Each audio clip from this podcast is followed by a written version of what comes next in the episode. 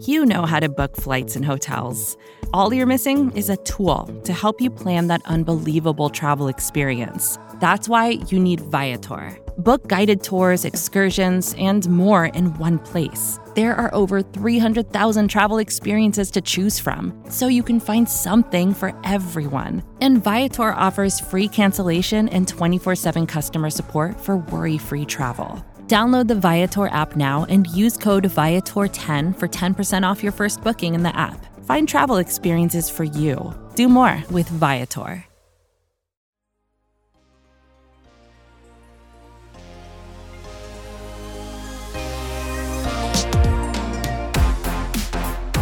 You're listening to the Chris and Joe Show presented to you by SB Nation and Big Blue View. I'm Joe DeLeone, joined by Chris Pflum. As always, giving you the breakdown from the latest New York Giants game, and we have yet another loss. A continuing streak of losses for the New York Giants as they fall to the Green Bay Packers, 31 to 13. Chris and I had some time to take a look at the film as we always do on Tuesdays and broke it down, giving you the offensive and defensive positives and negatives. So from this 31 to 13 loss to the Packers, you could probably assume there were not really many positives. After actually getting to see the tape, we can actually point out and acknowledge a majority of these negatives. And to kick things off, going right into the offense, the one positive that we had for the offense was noticing that they were getting the ball out a lot quicker earlier on in the game. The offense was moving efficiently. Uh, there weren't too many long dropbacks, and they were able to actually get those passes out a lot sooner, preventing some significant pressure from building up and accumulating. It was actually a little bit surprising to go back and look at the stats from the game.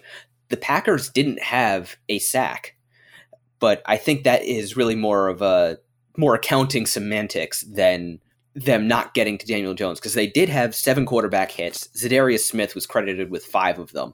Uh, there was one that one play where it looked like Jones and Saquon Barkley were just absolutely not on the same page.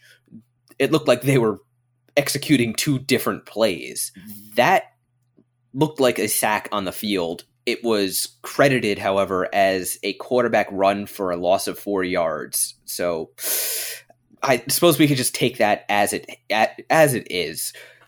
But all in all, the Giants getting the ball out quickly that did help a, an offensive line that was going up against a tough defensive front. It seemed like they had a very clear goal and intent to get the ball out quickly because they knew they had to deal with two of the better pass rushers and arguably one of the best pass rush duos in the NFL in Preston and Za'Darius Smith.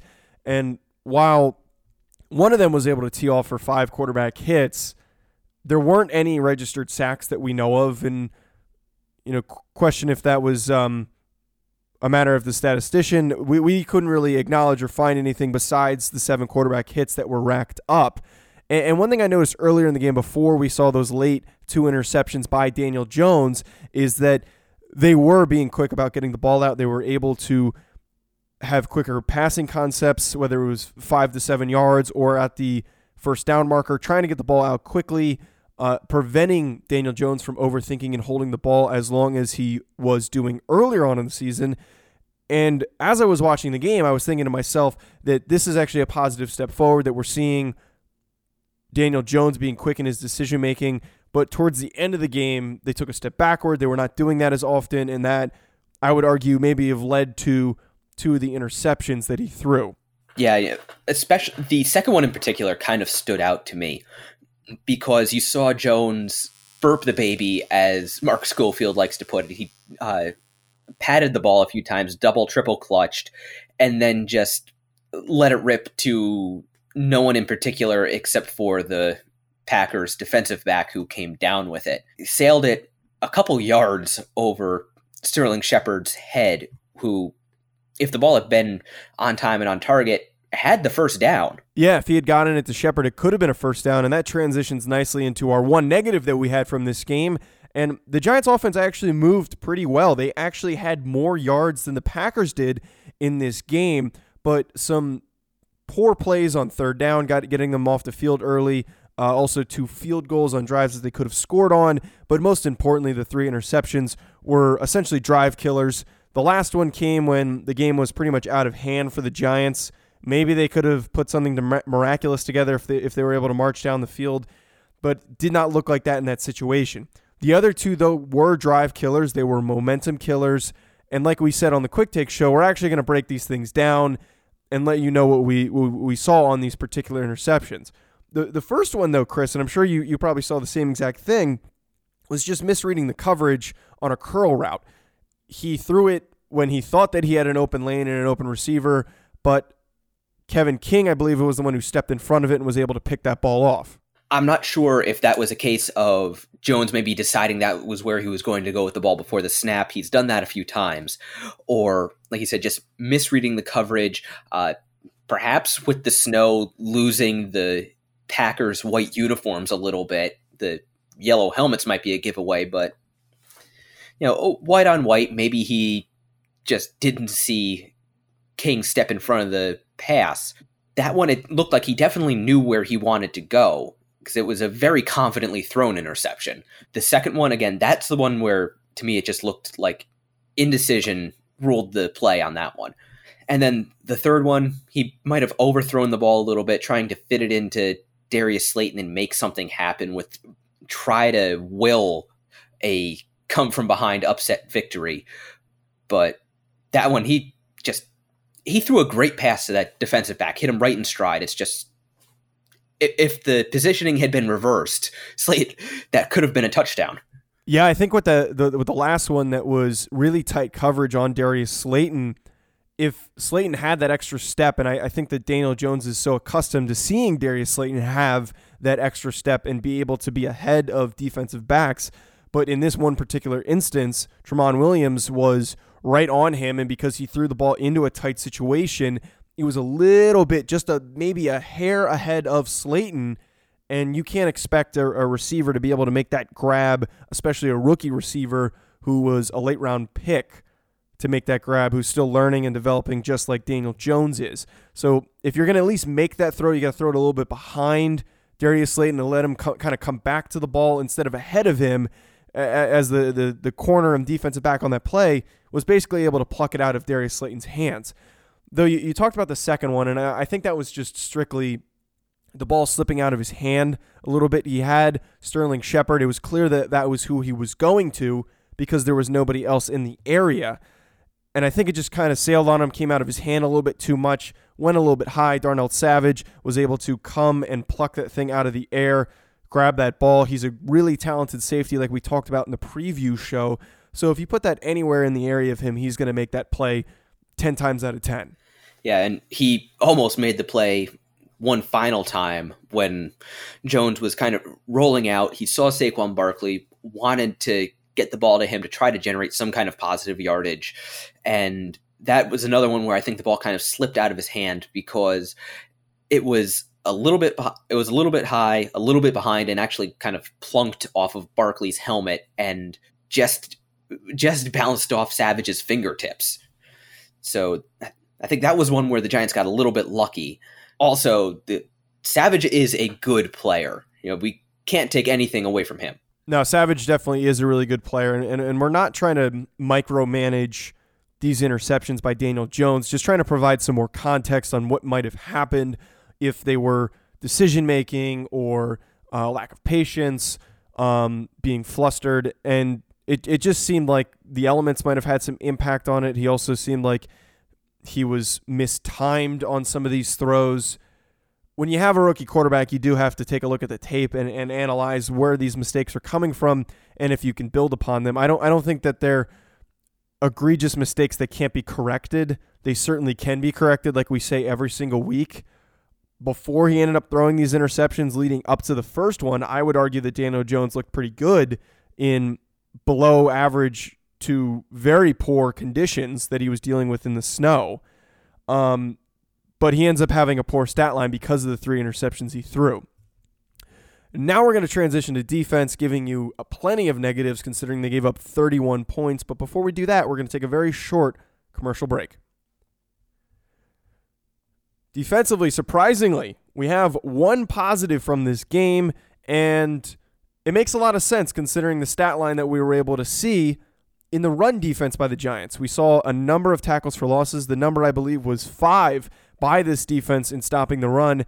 But in addition to that, they were able to keep them under 79 rushing yards. And that is against a team with two very talented running backs that are that use them effectively in using the run to set up the pass. So overall, great day by the run the run defense and slowing them down. Yeah, that was the one thing that really stood out in a, in a positive way from the Giants defense. And I will say that's one thing Leonard Williams has definitely shown he excels at is using his quickness to get through the line of scrimmage and make plays in the running game. And when you have somebody like Leonard Williams and then Dalvin Tomlinson, Dexter Lawrence, BJ Hill, that is a stout defensive front that is going to be tough to run against. Once again, we saw this is the second week in a row we saw the Giants play the off tackle runs very well for the most part. They showed really solid gap discipline. They did a good job setting a firm edge and just running those plays right to the sideline.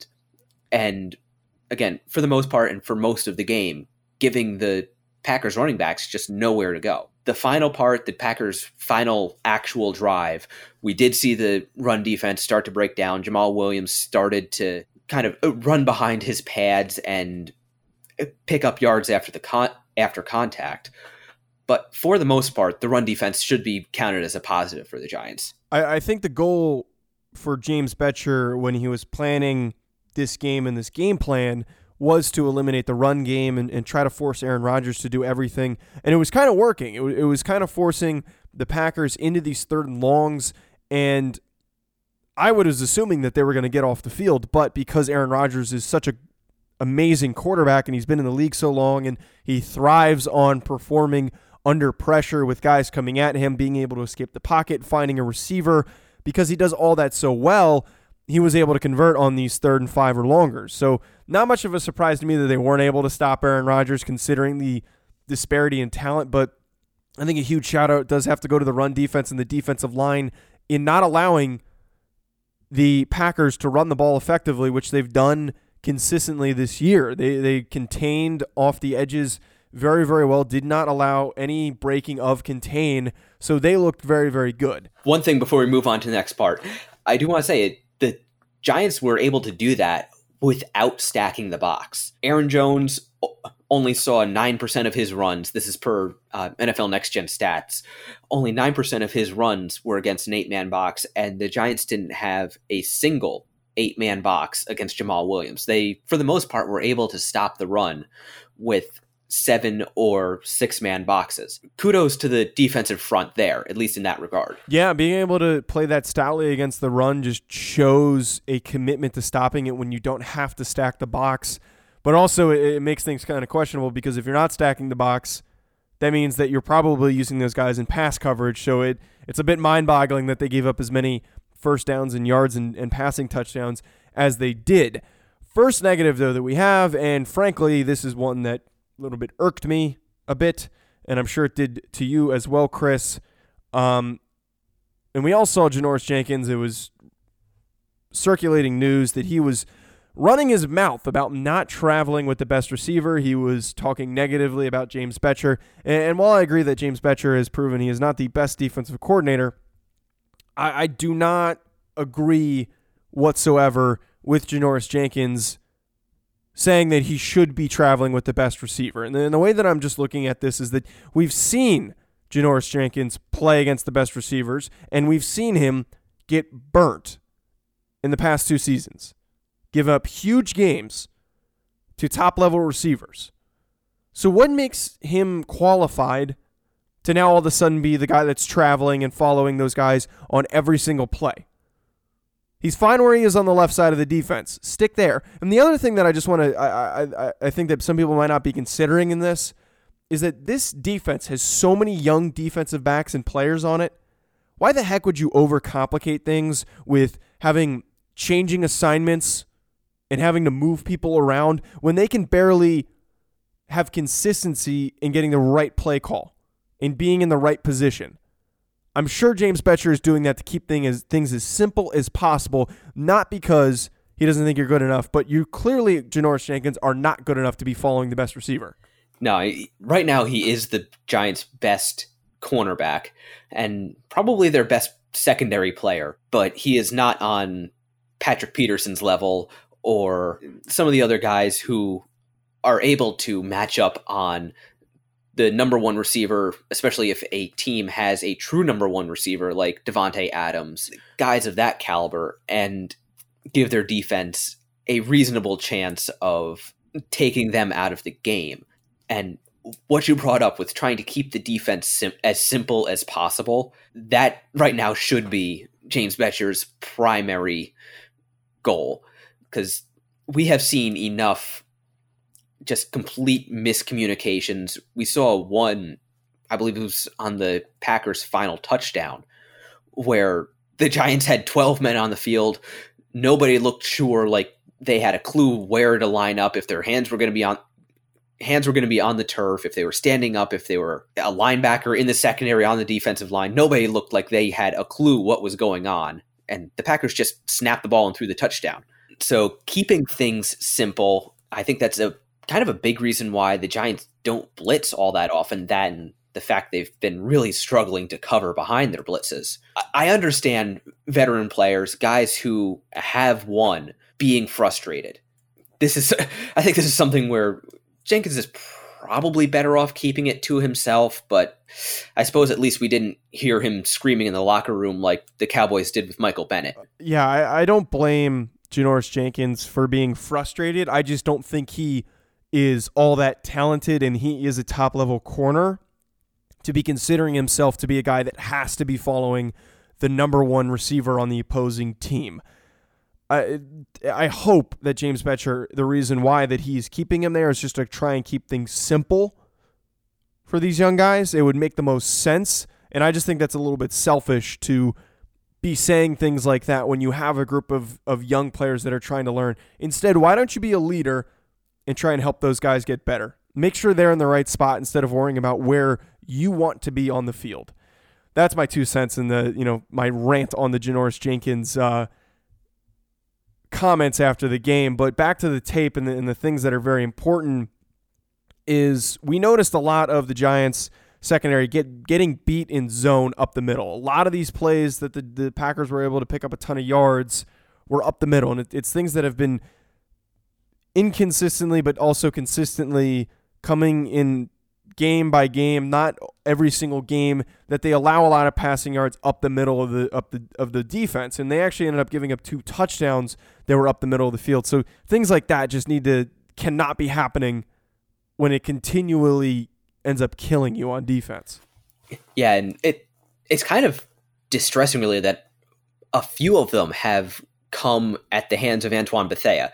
The first touchdown, the long one to Allen Lazard, that one stand stood out to me in particular. That was not a complicated route by Lazard. He did it was a one cut. It was not a double move or an intricate passing concept designed to get a receiver lost in coverage. Bethea had Lazard in coverage. I believe the Giants were playing a cover four on that run or on that play. Lazard was in Bethea's zone. He had him. All he does is run a post route, cutting in slightly, and Bethea flips his hips the complete opposite direction and acts like he's going to run the corner route. And then at that point, there was just absolutely no way he was going to get back around in time to defend the pass. There were other times where they had a holding penalty against him, extending a Packers drive. And that was just distressing to see from a guy who's supposed to be the long tenured veteran in the secondary. On the other hand, I I did like what I was able to see from Julian Love. Yeah, Love did look good, and I, I saw him playing very, very well, which we spoke about in the quick take show. And uh, you know, at times it, seems like you were talking about Bethea and his mistakes. I, I think that it's apparent at times that the, the, the, players on the field are not properly executing in zone or they're not in the right position, specifically on that, that touchdown to Lazard. But in addition to that, I, I just don't understand why the Giants continually use zone when it's clearly not working for them and also it's very predictable. In any third down situation, I feel like they always come out in zone. If it's third and seven and longer, they come out in zone and the middle of the field is wide open. There's almost nobody there in the middle of the field to get even a hand on the ball or contest a receiver from making a catch. So I don't understand why Bettcher isn't making decisions to change things up. If if the if the one concept, the overall basic concept of running zone is not consistently working, you need to switch things up from time to time to at least make things unpredictable. It hasn't worked most of the season. I don't understand why it suddenly would start working now against a team that has a very, very good quarterback. Yeah, a definition of insanity right there. I have no clue either. And we saw the Giants biting hard on play action. Basically, anytime the Packers would get into a third and long, which was most of their third downs, which was one thing the Giants did well. But then they would just run a play action rollout, and there would always be a receiver, whether it was Davante Adams, Geronimo Allison, a tight end, somebody would be wide open with about, I don't know, three yards of separation between them and the closest defensive back, as basically the Giants' entire secondary kind of just stood around in zone looking at each other. It's something that probably should have gotten addressed and changed over the bye week.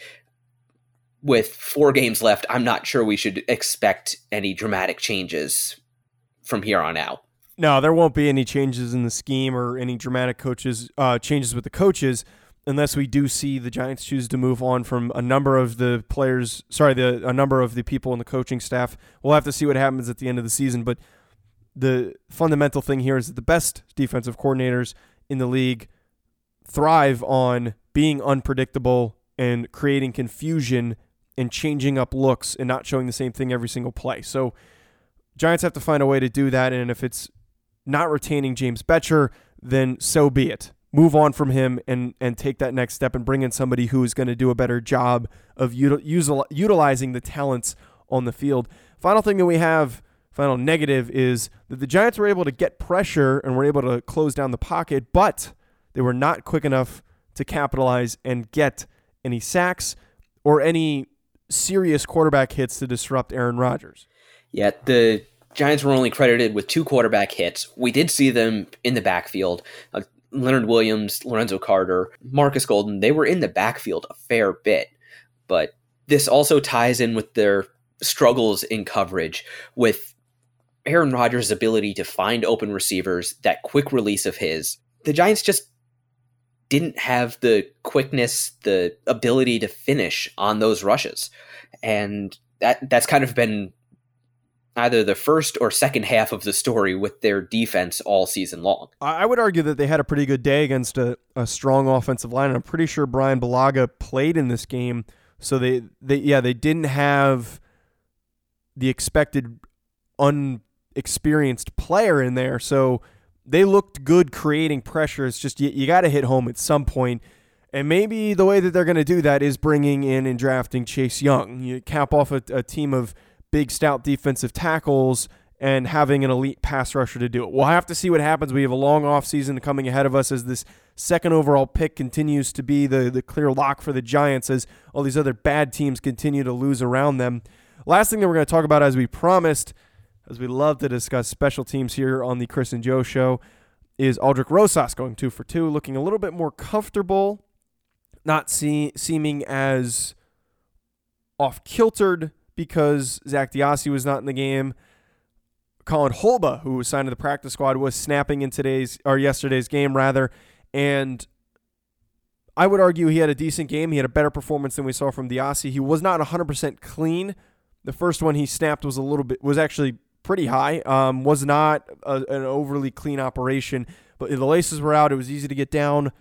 Stuff like that is just going to continue to to prove that Rosas needs to be the guy going forward. They need to retain him doing kicker workouts and trying to bring new guys in is not the answer when you have one of the most talented kickers in the NFL. You got to do whatever you can to make things com- comfortable for him, not for the other guys in the special teams unit. I thought the Giants showed some, uh, I would say, tentativeness to put Rosas on the field, especially in the first half, when they repeatedly went for fourth downs in circumstances where maybe last year or earlier this year they probably would have run Rosas out on the field and let him make the 45 50 yard attempt.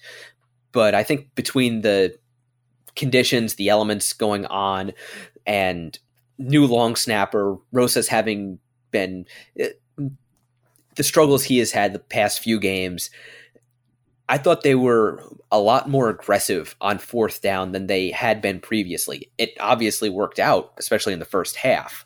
And there are plenty of arguments to be made for teams being more aggressive on fourth down. but I all in all, I did like the execution on the for the field goal unit and the kicking team, especially considering the footing and all of that couldn't have been great. Execution does have to be at the highest possible level when you are playing in conditions like that. So it was good to see that things were a little bit cleaner. It's understandable if the snaps aren't going to be perfect because the ball is wet. As long as it was able to get down, the laces were out, and it was a clean operation. That's going to be it from us, folks. Thank you for tuning in. As always, be sure to rate and subscribe wherever you're listening to us, and also follow us on Twitter at Joe DeLeone. You can follow me, it's spelled D E L E O N E. Follow Chris at Raptor MKII. And then lastly, follow us, Big Blue View, on any social media platform, Twitter and Instagram at Big Blue View. Have a wonderful rest of your day, folks.